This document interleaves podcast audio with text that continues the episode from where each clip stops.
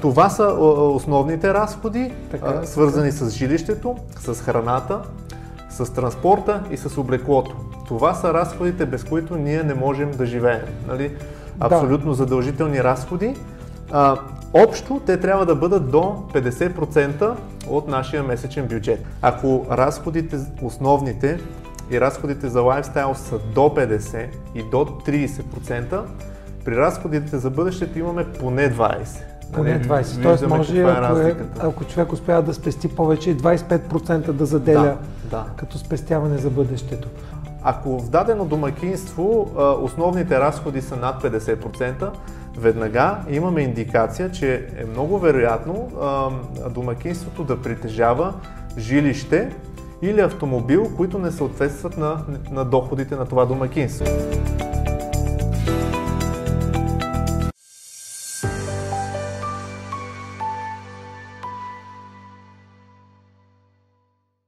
Здравейте, аз съм Деян Василев. Днес ще говорим за месечното бюджетиране и как да избегнем често срещани грешки при този процес. Гост при мен в студиото е Йордан Генов, изпълнителен директор на Моите пари консулт. Здравей, Данчо. Здравей, Дидо. Добре дошъл. Моите пари консулт се занимава с лично финансово планиране и съдейства на клиентите да управляват по-добре финансите си, а всички знаем, че управлението на месечния бюджет е много-много важна част от този процес. А, ти имаш така много практичен опит с а, много реални клиенти и така преди да заговорим за грешките ми е интересно коя е най-важната част или кое е важно нещо в месечното бюджетиране, което хората следва да имат предвид, ако започнат да си правят бюджет? А, първото нещо, а, което мисля да, да споделя е как трябва да изглежда един бюджет на едно домакинство а, от гледна точка структура. А, в един бюджет ние винаги имаме а, така наречените основни разходи. Така. Това са разходи за жилище, uh-huh. като тук може да кажем, нали, за жилище си има предвид, ако плащаме найем или плащаме ипотека. Uh-huh. Също така а, всички свързани разходи с самото жилище, като сметки за ток, вода, за страховка на жилището също ще влезе като разход свързан с жилището. Така. Следващия основен разход е а, разхода за храна. Като имаме предвид а, разход за храна, най-вече в къщи, храна от супермаркет, нали не говорим за хранене в ресторанти. Също така може да кажем, че в основните разходи ще влезе и храната на работното място. А, така че имаме жилище, храна, Транспорт е третото Транспорт, нещо, да, което трябва да, да влезе в а, основните разходи. Точно така, защото трябва да се придвижваме. А, ние не можем да, да отидем на, на работа без транспорт, така че а, в разходите за транспорт ще влезат разходите с, свързани с личния автомобил, като а, ако плащаме някакъв лизинг, например, за автомобила, а, гориво, ремонти, паркинг, застраховка, да. паркинг също така. И остана а, последния, последния аспект, това е облеклото. А, да, също голи не може да ходим. Трябва... Голи не може да ходим абсолютно, така че а, това са основните разходи, така, а, свързани така. с жилището, с храната, с транспорта и с облеклото. Това са разходите, без които ние не можем да живеем. Нали? Абсолютно да. задължителни разходи. А, общо те трябва да бъдат до 50% от нашия месечен бюджет. Следващото перо, следващата така голяма група са разходите за лайфстайл или желаните разходи. Тук вече ще бъде храната навън с приятели, разходите за вакансии. Ако са отворени ресторантите покрай тая карантина, да. след 10 години хората като гледат това видео ще се чудят какво говорят те, ако са отворени ресторантите, обаче всички знаем, Абсолютно. че сега е това перо понамалява в Това карантината. Перо тази година наистина е малко ограничено от към възможности. Нали, казахме и вакансиите, малко бяхме ограничени от към пътувания. Но това са определено нещата, които ни доставят една идея повече удоволствие, нали, разходи за хобита, които можем да, които обичаме да имаме. Тук тези разходи трябва да бъдат до 30% от 30%. нашия месечен бюджет. И накрая... 50-30, колко остана? 20? Останаха 20%. 20%, 20% от нашия бюджет е добре да заделяме за бъдещето. Тук са вече много индивидуални нещата. а, но зависи нали, какви цели сме определили в, в, в нашето домакинство. Хубаво е да заделяме за пенсия, знаем, да не разчитаме изцяло на държавата, а, образование на деца. А, може да искаме след време пък да купим някакво жилище по-голямо или ако нямаме да сега. Общо взето всичко, което искаме да, да изпълним в бъдещето, 20% е добре поне да заделяме. И тук искам да обърна внимание, че ако разходите, основните и разходите за лайфстайл са до 50 и до 30%, при разходите за бъдещето имаме поне 20. Поне 20. Нали, Тоест може, е ако, е, ако човек успява да спести повече, 25% да заделя да, да. като спестяване за бъдещето. Добре, това е така нареченото златно сечение, което е много, много полезно да се има като ориентир. И вече на база на такава пропорция, която е желателна и идеална, Какви са твоите наблюдения, реалните клиенти, на които помагаш да направят техните месечни бюджети? Какви грешки допускат, какви отклонения? Да, вече самите грешки са много, много различни в зависимост от това, че ние сме различни хора и те са много индивидуални. На база на това златно сечение, което сега а, обяснихме, а, ако в дадено домакинство основните разходи са над 50%, веднага имаме индикация, че е много вероятно домакинството да притежава жилище или автомобил, които не съответстват на, на доходите на това домакинство. Нали, казахме, че това, основно, основните разходи са до голяма степен свързани с жилището и транспорт. Ако ние сме взели а, а, ипотека голяма за някакво много а, така скъпо жилище и след това това много а, утежнява нашите основни разходи, това е разход, който ние трудно можем да оптимизираме. Общо надскочили сме се с, тази, сме се. Да, с този разход. Същото може да направим и с автомобила, да сме се надскочили.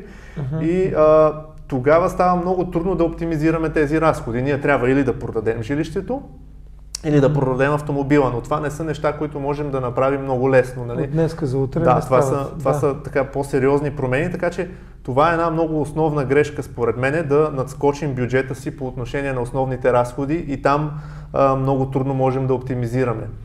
Сега, другото нещо е естествено е да имаме по-високи разходи за лайфстайл, над 30% а, за хората, които така повече обичат да, да си огаждат, да кажем.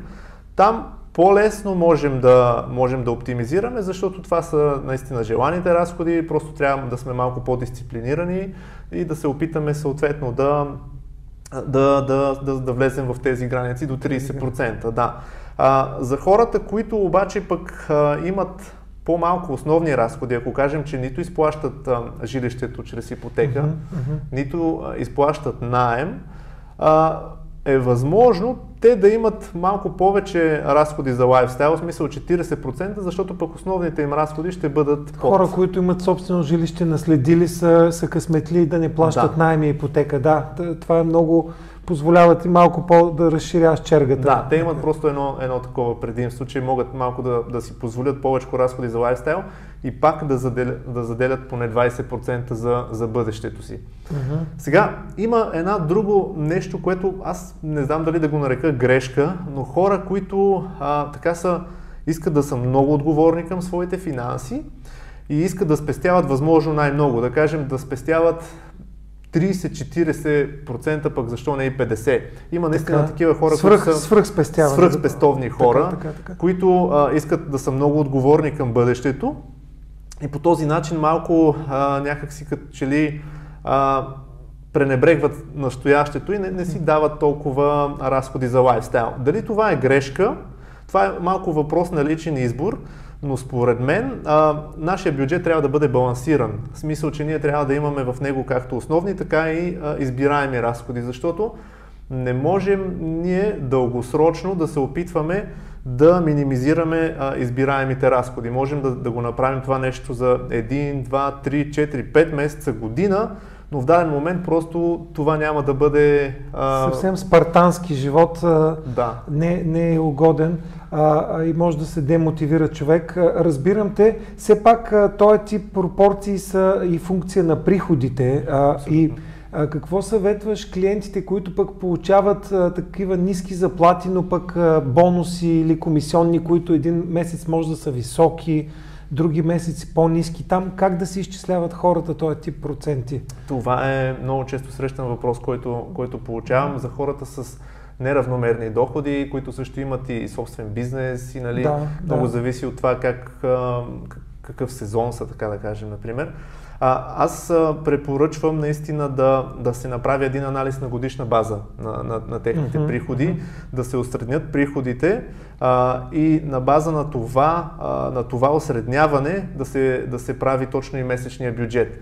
Това какво означава? Че в, в даден месец а, може би ще ни остава по, по-висока част от, да кажем, че месеца е добър за бизнеса ни, да. имаме, или пък имаме някакъв бонус, в този а, месец нас ще ни останат повече пари, отколкото средно. Да, но след това ще имаме месец, в който приходите ни ще са по-малки и точно тези пари, които са останали като буфер, тогава ще влязат и ще покрият разликата за месеци, в които нямаме толкова сериозен приход.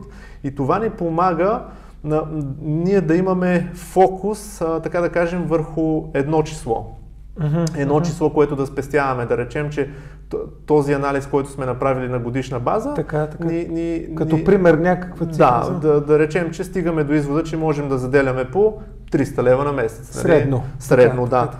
Осредняваме това нещо и се фокусираме именно върху това число. 300 лева на месец да заделяме. Така, ако имаме добър месец и ни останат 500 лева, ние отново ще си заделим 300 за, за бъдещето, така. за нашите цели. Може би ще ги инвестираме, ако, uh-huh. ако е особено ако е за, за, за пенсия. Ще ни останат след това едни 200 лева, които няма да използваме този месец, но в месеците, в които имаме по-малко приходи, те, те ще бъдат като буфер и отново ще ни позволят ние да заделим 300 лева в тези месеци, а не mm-hmm. а, да си кажем, еми този месец моите приходи са много по-малки и съответно аз ще заделя само 100. Да, Именно да. по този начин ние ще останем а, така в дългосрочен план дисциплинирани и е много по-вероятно, според мен поне, а, да, да изпълним и своите цели. Добре, много интересно. Темата е много дълга, има всякакви индивидуални случаи, както и ти спомена. Важно е човек да иска да започне да си управлява финансите по-активно, да си разбере какъв е бюджета, какви са пропорциите и не на последно място, ако се затруднява сам да го прави, защото човек сам като почне да върши нещо или отлага, или се самозаблуждава, да използва консултант, който е на негова страна, както прави моите пари консулт.